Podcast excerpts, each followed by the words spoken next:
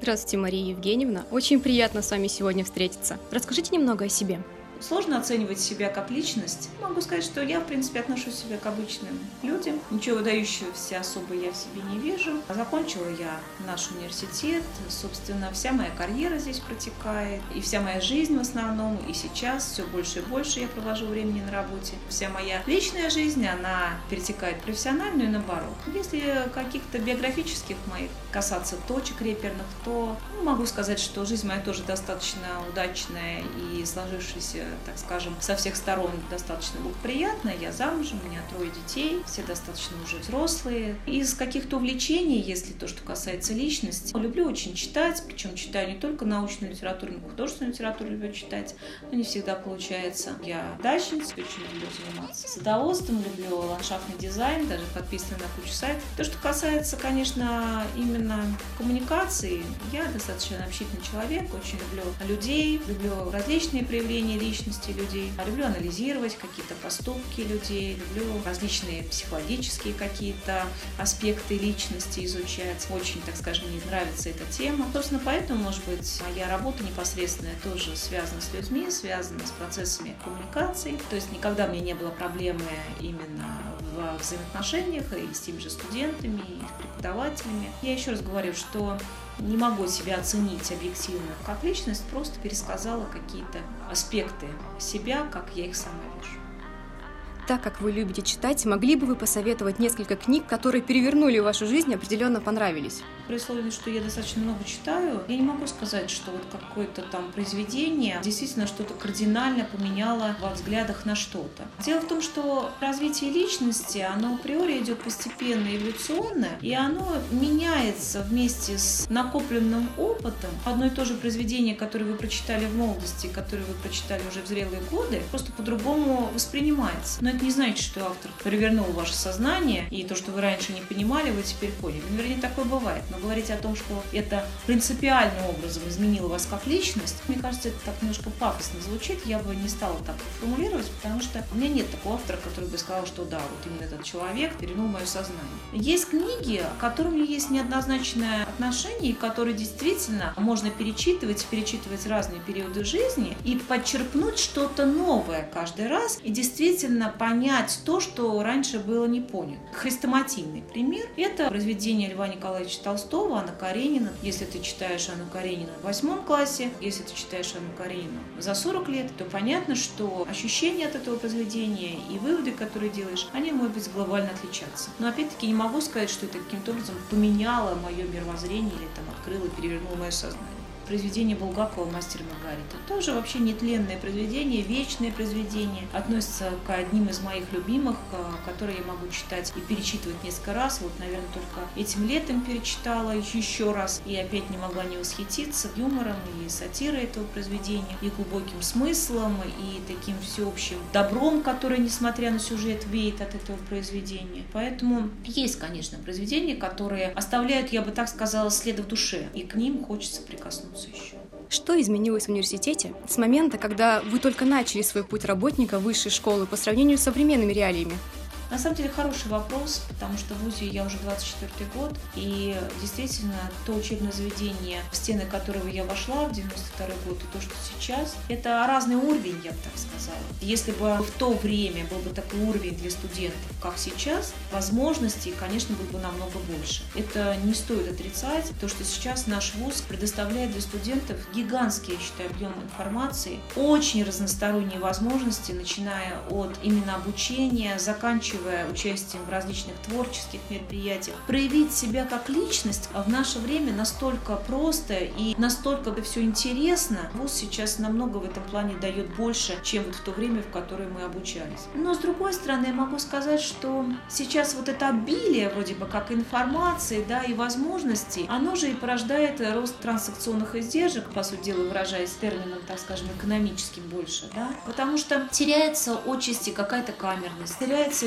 индивидуальный подход. Нет вот такой коммуникации близкой. 20 лет назад вуз более камерным, более простым в управлении, с меньшим количеством студентов. В этом разница. Ну и еще раз подчеркну, что, конечно, сегодняшний вуз – это площадка гигантская для исполнения практически всех э, желаний студентов. То, как сейчас преподавательский состав, как руководство относится к студентам, такого, конечно, в наше время не было.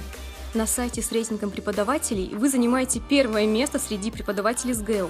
Вы гордитесь этим? Я считаю, что все эти рейтинги, они как минимум субъективные, как максимум они ангажированные, то есть они сознательно манипулируемые со стороны определенных организаций. Поэтому, если вот вы меня спросите, как я к этому отношусь, да никак не отношусь. Когда я была там чуть помоложе, лет 10 назад, я частенько заглядывала на профессор.ру, тешила мое самолюбие, что я действительно котируюсь среди студентов, что они меня любят, видят во мне потенциал. Спустя уже достаточно период времени много изменилось в моей жизни, у меня появилось действительно очень много работы, Честно говоря, на вот такие развлечения у меня не остается времени, и я давно не отслеживаю, какое я там место занимаю среди каких рейтингов, потому что я искренне считаю, что это субъективное отношение. Главное – оставить себе действительно полезные воспоминания. Я не хотела бы, чтобы во мне вспоминали, что да, хороший человек, но вот знаний мы не получили. Мое основное предназначение, как я увижу, это именно дать знания, именно помочь студентам в самоопределении, может быть, вызвать какой-то научный интерес или интерес к изучению, к исследованию. И если они меня вспоминать будут добрым словом, что вот именно я толкнула их или простимулировала заняться научной деятельностью, поступить потом в аспирантуру или продолжить свое обучение где-то еще, здесь, конечно, не всегда будет приятно, и я, конечно, буду гордиться тем, что я действительно какую-то роль в самоопределении какого-либо студента сыграла.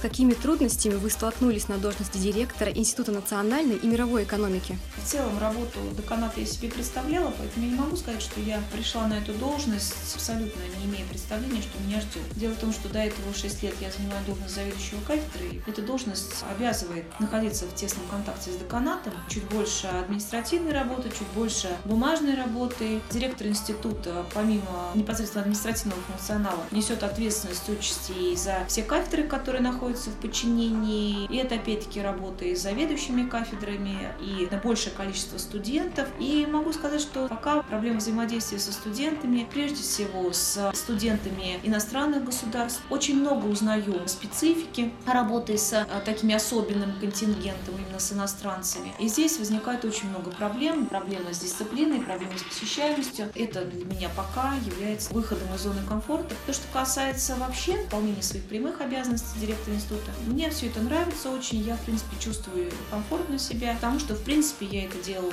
и будучи заведующим кафедрой, просто теперь увеличился несколько масштаб этой деятельности. И хочу сказать, что у меня замечательный коллектив дирекции, у меня очень хорошие заместители, а, с которыми мне очень комфортно работать. Это люди грамотные, понимающие. У меня замечательный учебно-вспомогательный персонал. Мне вот в этом плане, я считаю, очень повезло. Мы таким коллективом сможем решить все задачи, которые перед нами ставит руководство.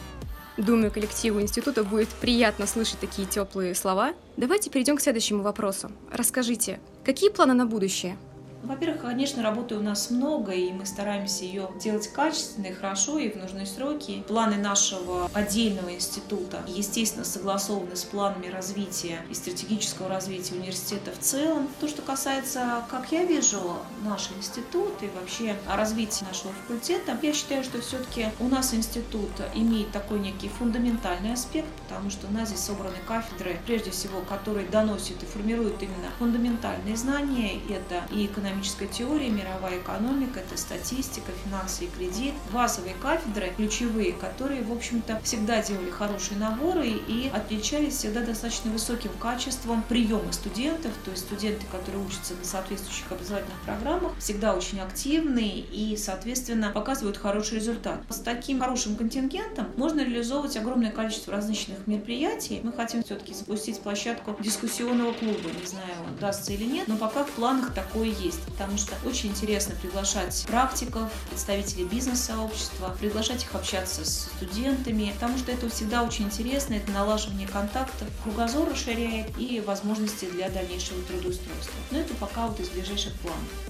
Так как мы мало знаем о дискуссионном клубе, не могли бы вы рассказать побольше о том, какую функцию он выполняет и как вы видите его работу в дальнейшем? Мы хотим не просто приглашать людей, а мы хотим, естественно, это делать под тематику. Инициатива должна больше идти не от руководства института, а именно от студентов. Мы пытались выяснить, какие темы вообще, какие проблемы интересны студенчеству. То есть, что бы было бы интересно обсудить студентам. К сожалению, что-то нам мало кто ответил. И такое создалось у нас впечатление, что никому ничего не интересно. Хотелось бы, конечно, чтобы инициатива шла от студенчества. Были бы сформулированы проблемы, которые вы могли бы уже обсуждать с специально приглашенными людьми на базе дискуссионного клуба. Естественно, мы собираемся не просто так. Должна быть резолюция, должно быть какое-то решение в рамках этого дискуссионного клуба. С тем, чтобы реально можно было двигать какие-то либо проекты, либо решения, либо предложения, которые могли бы чему-то способствовать, то есть решению какой-либо проблемы. Пока мы на первом шаге столкнулись с тем, что, к сожалению, студенты не больно проявляют инициативу.